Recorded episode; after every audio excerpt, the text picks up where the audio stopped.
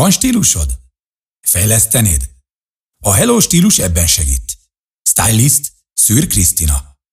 Sziasztok! A Hello stílust halljátok, és folytatom az utolsó olyan adásban, ahol viselkedéskultúráról, étkezésről beszélek, ott, ahol abba hagytam a múltkori műsorban, azaz a kérdéssel, hogy mire használom a kanalakat. Ugye késő villával már picit beszéltünk, most a nagy kanál, kis kanál következik. Sziasztok! Ez a Hello stílus és Szűr Krisztina. Csak levest eszek nagy kanállal? Kérdezhetném. Nem. Villával és evőkanállal kell ennem az olaszosan készített ételeket, mint a spagettit és a makarónit, sőt néhány előételt is, például a narancsalátát. Levesnél, ha mélytányérban tálalják, evőkanállal leszük, a mélytányért bal kézzel nem emeljük föl, viszont hogyha csészében tálalják, kisebb méretű kanalat adnak hozzá, tehát ez inkább a desszertkanálhoz hasonló, és a betét, tehát tészta, hús vagy zöldség, esetleg gyümölcs elfogyasztása után a csészét kézbe vehetjük, tehát a tartalmát ki is ihatjuk. Természetesen ne szürcsöljünk, ez nagyon lényeges,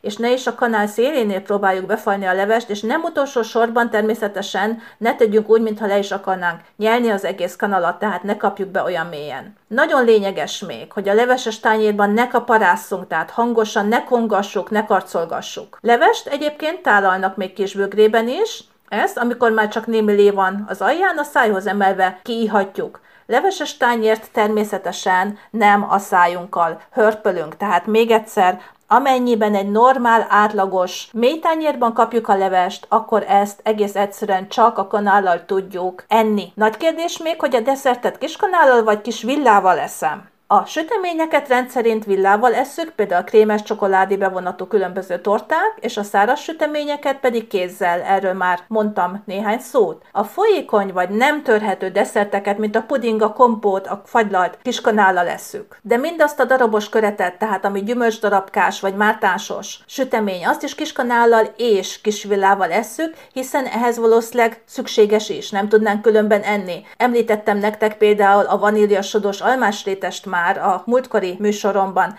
Természetes, hogy ezt egyrészt vágjuk, törjük, szájhoz emeljük, viszont ami rá van öntve, pudingszerű, sodószerű szósz, azt természetesen nem tudjuk másképp megenni, mint kanállal. Természetes a fagyikhoz is. Ez lehet akár szintén például a németeknél, osztrákoknál az almásrétes is, fagylaltal, de lehet ez egy fagylalt kehely is. Természetes, hogy ezt is kiskanállal fogom enni, mi mással, ugye nem tudom másképp enni. Mire kellhet tehát még a kiskanál? Nem biztos, hogy leszünk olyan fogadásokon, ahol ez lényeges, de például a kaviárt is a tálból a ráhelyezett kiskanállal vesszük a saját tányérunkra. Hogy mire használom még a kiskanalat, mindjárt mesélem tovább, de előbb egy kis zeneszünet következik. Radiohello.de, a Németországban élő magyarok rádiója. Stílusosan folytatjuk a Hello Stílus magazin műsorunkat. Műsorvezető Szűr Krisztina. Sziasztok! Itt a Hello stílus, és folytatom is ott, ahol abba hagytam, a kiskanálnál. Tehát, mit mondtam, természetesen a kaviárt vagy egyéb más ilyen kis apró dolgot a kiskanállal szedek a saját tányéromra, illetve a megkenpirítósomra is rá tudom helyezni a kiskanállal a kaviárt. Kézzel csöpögtetünk rá viszont citromot, és a pirítóst is kézből esszük. Természetesen a kávét is kiskanállal kavarjuk meg. Kávéhoz cukor, tej, tejszín, darabos cukor, és mindig adva van. A darabos cukrot természetesen cukorfogóval vesszük ki a tárolóból, és úgy tesszük a kávéba, hogy a cukorfogó ne legyen kávés. Ugyanez vonatkozik a mellékelt különböző kiskanalakra is. Amennyiben ez a tálaláshoz szolgál, akkor nem vehetem el, és nem kavargathatom azzal az italomat.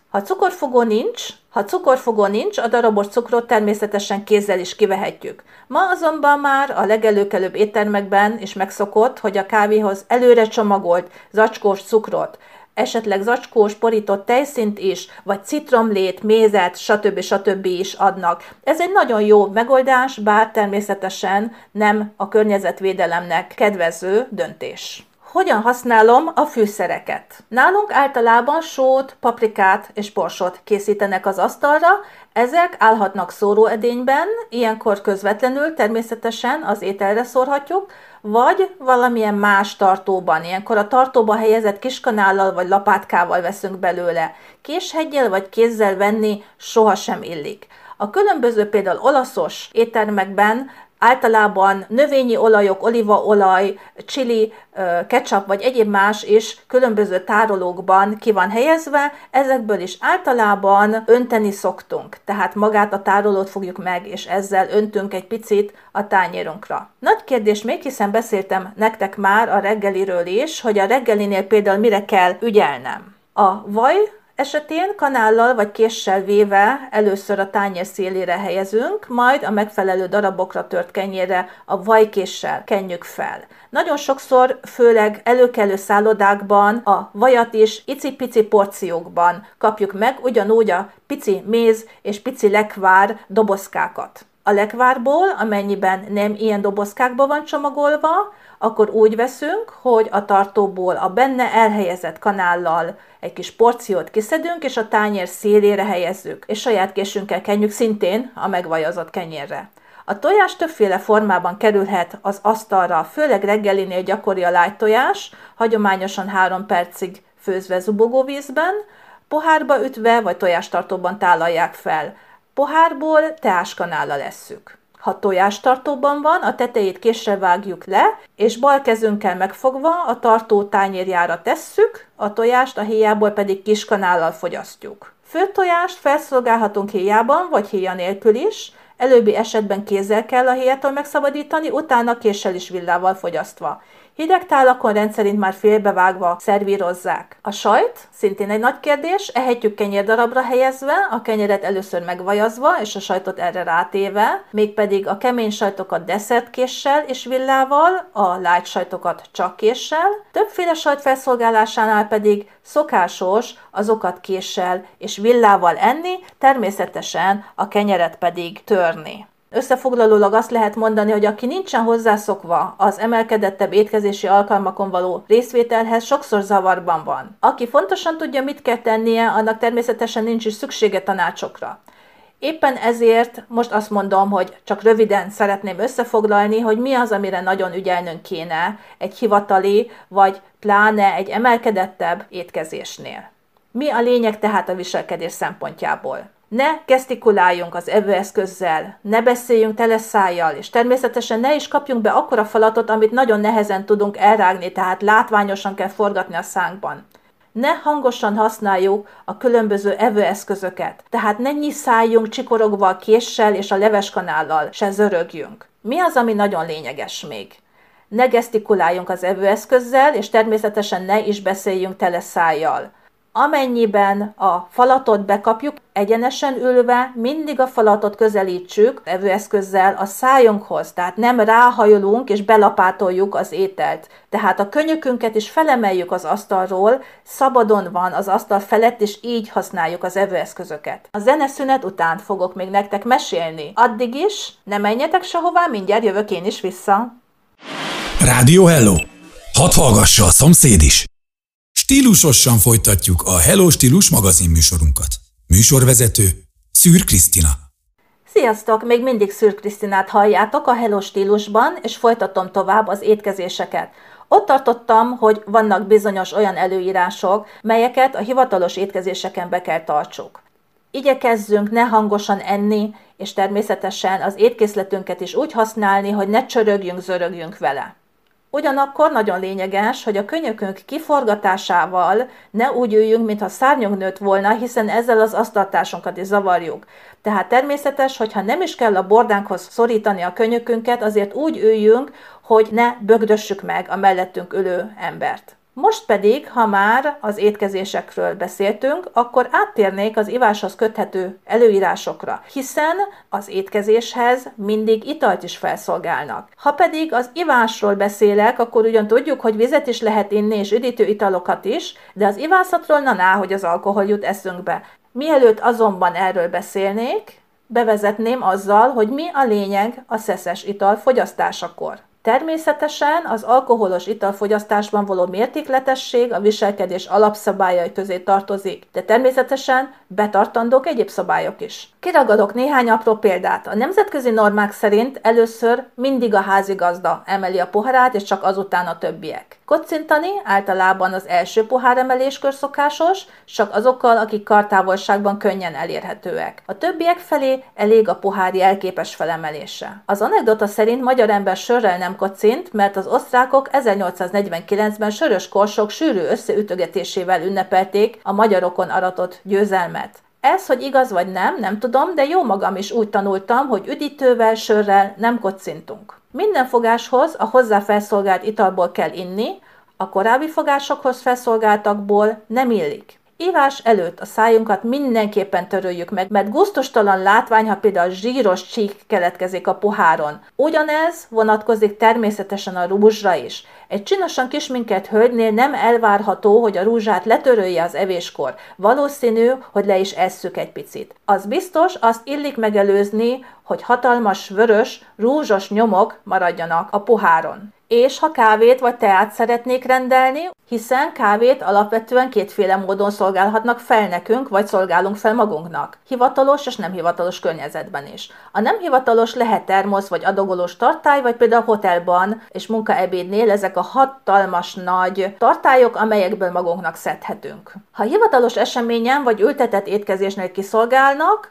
akkor a kért italokat mindig jobbról teszik le a vendég elé a másik kézben tartott tálcáról, tehát a kávés csésze a csészealjon van, a füle mellett kiskanál, balra 3 cukor, és ezt teszik le elénk. Csak a tejet tejszínt hozzá kiskancsóban, tehát az orrunk elé rakják, tálalnak ilyenkor. Lehet persze a kávénk egy készen rendelt melange, macchiato vagy cappuccino is, az szerint, hogy mi az, ami rendelkezésre áll. És természetesen ebből adódóan, mivel ezek nagy adag kávék, a csésze helyett használható füles üvegpohár is. A kávé mellé kötelező kis pohár vizet is adni, és itt meg kell jegyezzem, hogy ebből mérem én általában le, hogy egy adott étterem vagy kávézó színvonala milyen. Ha nincsen mellette szalvéta, icipici víz, akkor tudom, hogy ez a színvonal nem túl magas. A teát mindig forralt és forró vízzel készítik, előbb a forró vizet, majd a teafiltert teszik a csészébe. A tea tehát ázik, utána a filtert kivesszük, figyelve, hogy ne csöppentsük mellé, arrébb tesszük. Természetesen a teához is kínálnak cukrot és kanalat, és természetes, hogy tejet vagy citromlevet is kérhetünk hozzá. Emlékeztek, a múltkori műsoraimban nagyon pontosan elmondtam, hogy mit hol találunk. Ugye az orrunk előtt van egy nagy tányér halmaz, ahol föntről lefelé haladunk. Mellette jobbról a kanál és a kés, balra a különböző villák, és a desszerthez, vagy amit később tálalnak, fönt, tehát a tányér tetején vannak még mindenféle evőeszközök. De bizony-bizony ugyanígy millió poharat is találunk egy ültetett fogadáson, az asztalterítőn. Lényeges tudnélik, hogy milyen pohárfajták vannak a terítéken. Mik ezek? Hogyan használom?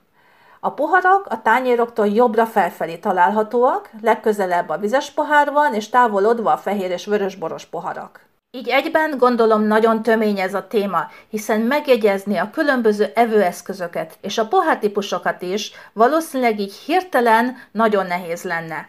Ha bármilyen kérdésetek van ezzel kapcsolatban, és persze akkor is, hogyha ötletetek van, hogy miről lenne érdemes még esetleg beszélgetnünk itt a Rádió Hello-ban, akkor írjatok nekem. Elértek engem, mint mindig, a hellostílus@radiohello.de e-mail címen. Picit megint zenélünk, és csak utána mesélek nektek tovább az italozásról. Rádió Hello! Hallgass minden nap! Stílusosan folytatjuk a Hello Stílus magazin műsorunkat. Műsorvezető Szűr Krisztina.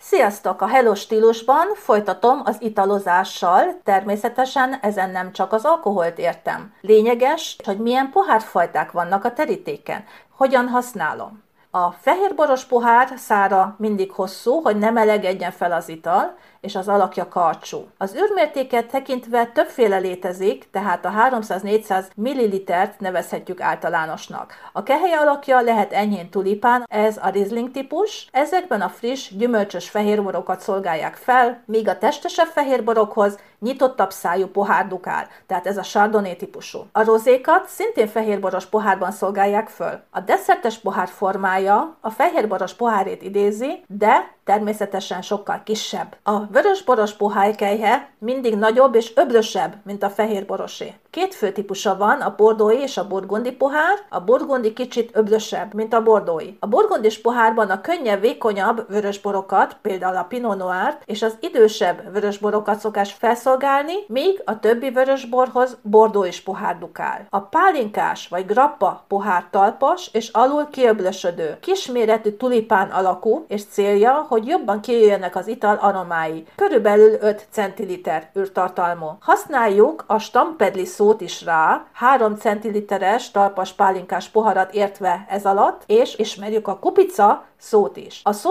német eredetű, a stamperl a mozsár ütőhöz hasonló külső alakjáról kapta a nevét. A likörös pohár talpas és szintén kisméretű, tehát egy olyan 3-5 centiliteres, és alulról felfelé szélesedő ovális formájú feje van. A snapszos pohár alulról fölfelé szélesedő, alacsony 3-5 centiliteres befogadó képességű pohárka. A peskős kehely közepes szárhosszúságú, kör alakú kehelyel koronázott pohár, mely helyett manapság hosszú és karcsúszárú, a kehely részén szűk és hosszúkás, vékony falú pohár is létezik. A kivétel fő célja, hogy a peskő szépen gyöngyözzön és nem menjen ki belőle hamar a buborék. Ugyanakkor az évjáratos, illetve különleges tételeket szokás burgundis pohárban is kínálni. Mi az az ital, amit nagyon gyakran nyáron iszunk, és nagy kedvenc világszerte a különböző fogadásokon, olyannyira, hogy még a nevét is az egyik tipikus fogadástípusnak adta. Mi az? Hát a koktél. A koktél szó az angolban eredetileg a kurtafarkú lovakat jelölte. A szó 1798-ban jelent meg, először másmilyen értelemben, majd csavargó értelemben használták. A koktél olyan ital, melyet alkoholos italok és egyéb összetevők, például ízesített szirupok, gyümölcslé, szódavíz, tej, tejszín, méz, cukor és egyéb fűszernövények, például mentalevél összekeverésével állítanak elő. Bár jobbára szeszes italt jelöl, természetesen léteznek alkoholmentes koktélok is.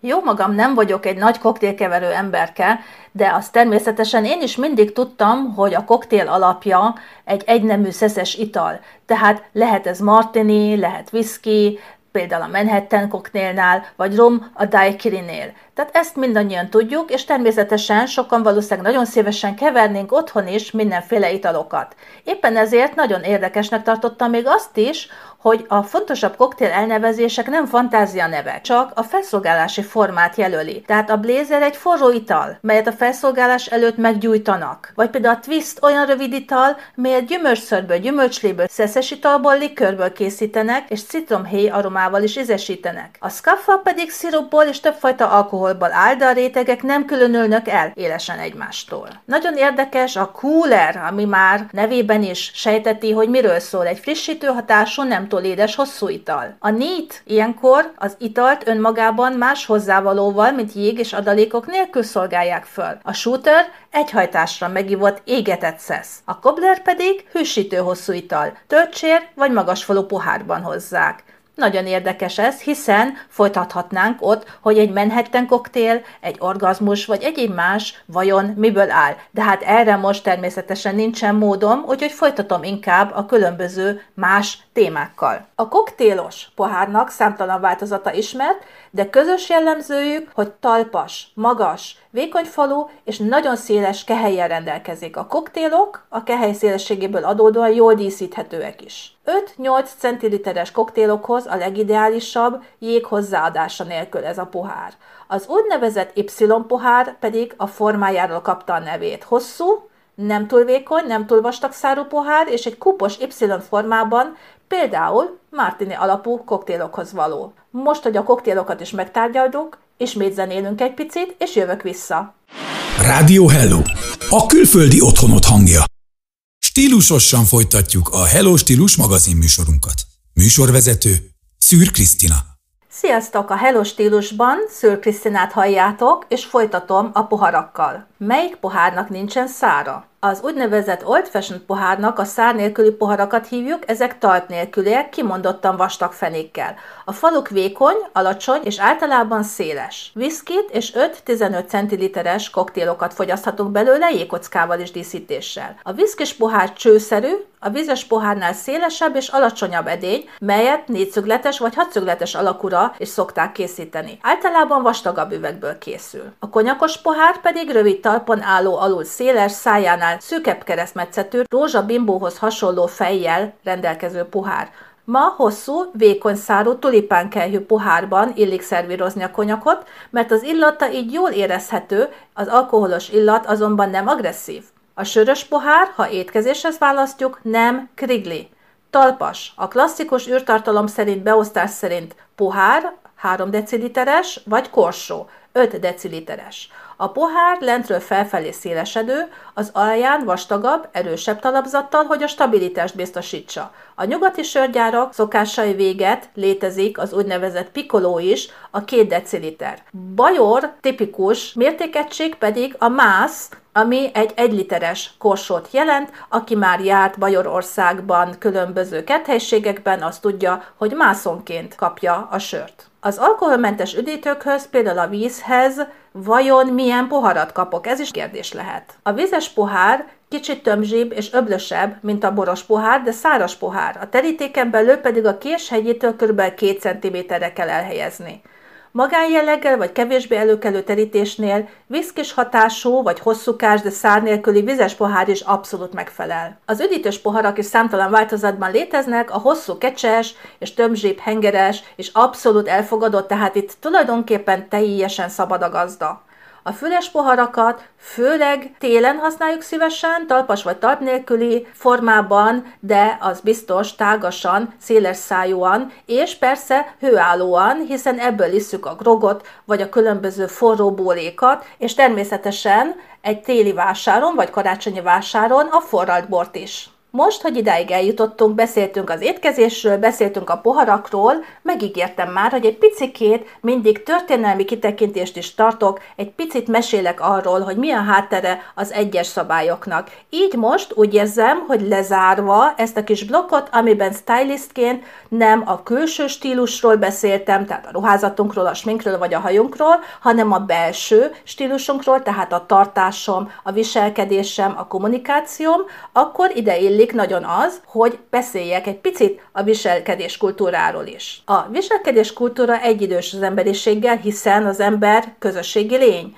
A másikkal való mélyebb értelmű, a gyakorlati és lelki szükségleteinkkel foglalkozó kommunikáció emelt ki minket lényegében a többi főemlős közül. Az emberi közösségek társadalma kialakulása hosszú történelmi folyamat eredményeként jött létre, és ahhoz, hogy az egyes emberek a közösség érdekében elismert szabályok szerint tudjanak cselekedni, mindig is valamilyen egyezményes, írásos és íratlan szabályokat alakítottak ki. Ezeknél a szabályoknál nagyon érdekes, hogy a történelemben soha nem jelentettek univerzálisan elfogadott mércét, tehát nem minden államot érintettek, és nem is minden réteget. Ráadásul azt is le kell szögeznünk, hogy ez még csak az időn sem túlívelő. Tehát ami 100 éve, 200 vagy 2000 éve volt, az ma lehet, hogy abszolút elfogadhatatlan. Ezek a szabályok ma is állandóan változnak. A mai kultúrált viselkedés előírásai között mégiscsak vannak olyan alapvető szabályok, melyek mindenütt a világon kötelezőek, vagy elfogadottak, tehát a megsértésük megütközést, sőt esetleg kitaszítást jelent, bizonyos szabályok megszegése persze büntetést is maga után von. Az elvárható kultúrált vagy erkölcsös viselkedés azonban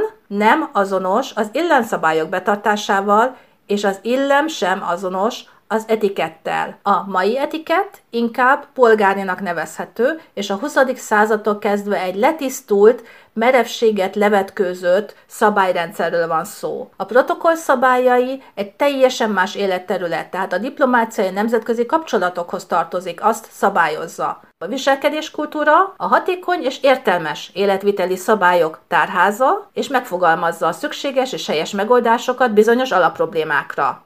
Hogy miért? Arról mindjárt mesélni fogok nektek, azonban most ismét egy kis zeneszünet következik. Rádió Hello! A legjobb barátod! Stílusosan folytatjuk a Hello Stílus magazinműsorunkat. Műsorvezető Szűr Krisztina. Ott Ott tartottam tehát, hogy a viselkedés kultúra egyidős az emberiséggel, hiszen az ember közösségi lény, amikor másokkal kommunikálok, vagy tettek követik a bizonyos bejelentéseimet, akkor nagyon lényeges, hogy senkit ne sértsek, és természetesen ne is bántsak, akár testileg, fizikálisan sem. Kijelentettem azt, hogy az elvárható kultúrát vagy erkölcsös viselkedés nem azonos az illemszabályok betartásával, valamint az illem nem azonos az etikettel. Pláne nem azonos az etikett a protokollal. Igen, ez még mindig a Hello stílus, Szűr Krisztinával, természetesen erre nagyon sok szükségünk is van, nem csak azért, mert, mint már említettem, a január-február a farsangolós, bálozós időszak, amikor a fogadások természetesen sokkal jellemzőbbek, hanem azért is, mert ez egy olyan tudásanyag, amit a hivatali életben feltétlen használnunk kell tudni. A viselkedéskultúra, a kulturált udvarias viselkedés, az úgynevezett jómodor, egy társadalom felett álló, ha nem is rendszerbe foglal, de mindenhol azonos módon elfogadott interpersonális szabályzat, hogy úgy mondjuk, tehát jó részt iratlan törvény. A viselkedési szabályok jellemzői, hogy belerögződnek az emberbe a nevelés, a hagyomány, a megszokás, a közösségi kapcsolatok révén, tehát típus helyzetekben biztosítják számunkra a kapcsolatteremtést. A helyesen viselkedő embertől tehát elvárható, hogy másokra tekintettel legyen, hogy önmagát ne helyezze a társadalom igényei elébe, hogy megadja a tiszteletet másoknak, hogy a viselkedése valamilyen szinten letisztult legyen, tehát nem ármány, nemes és mentes, a másokat veszélyeztető vagy megbántó heves reakcióktól. A francia eredetű etikett szó egyébként magyarul a 18. században jelent meg, és az egyik legtökéletesebb leírása az, hogy az előkelő társasági érintkezés formáinak egy megszabott rendszere. Tehát nyilvánvaló, hogy etikettet a másokkal való interakcióban használom. A polgári etikett bevezetésével a királyi udvarokra és az arisztokráciára alkotott szabályok nagy része eltűnt, de nem teljesen megszűnt. Sok szabálya ma is él, miközben esetleg akár logikátlannak is tűnhet. Úgy tekintem tehát, hogy létezik egyfajta nemes szándéktól vezérelt, az együttélés szabályát figyelembe vevő jóindulatú segítőkész viselkedés, ez tartozik ma is a polgári etiketthez. Így is lehet azt mondani, hogy minden szükségtelen. A nők ki tudnak menni egyedül az ajtón, a kabátot is fel tudják venni, ki jár, szabad nekem minden, tehát nem kell megkérdeznem, hogy kinyithatom az ablakot, mert ha melegen van, kinyitom, cigizek, ha akarok, azt csinálok, amit akarok, írom a mérjeimet, ahogy tetszik, ha nem akarok köszönni benne, akkor na is. Ennek ellenére ma is, főleg a hivatali életben ezek elfogadott szabályok. Ha tovább lépek a szabályrendszerben, akkor jön a következő lépcsőfok is, tehát a társasági életben elfogadott udvarias viselkedési szabályok. Én most azt gondolom magamban, hogy sajnos eltelt az időnk. Legközelebb ezzel a témával még egy picit folytatom, addig is, sziasztok! Rádió Hello! Nektek szól!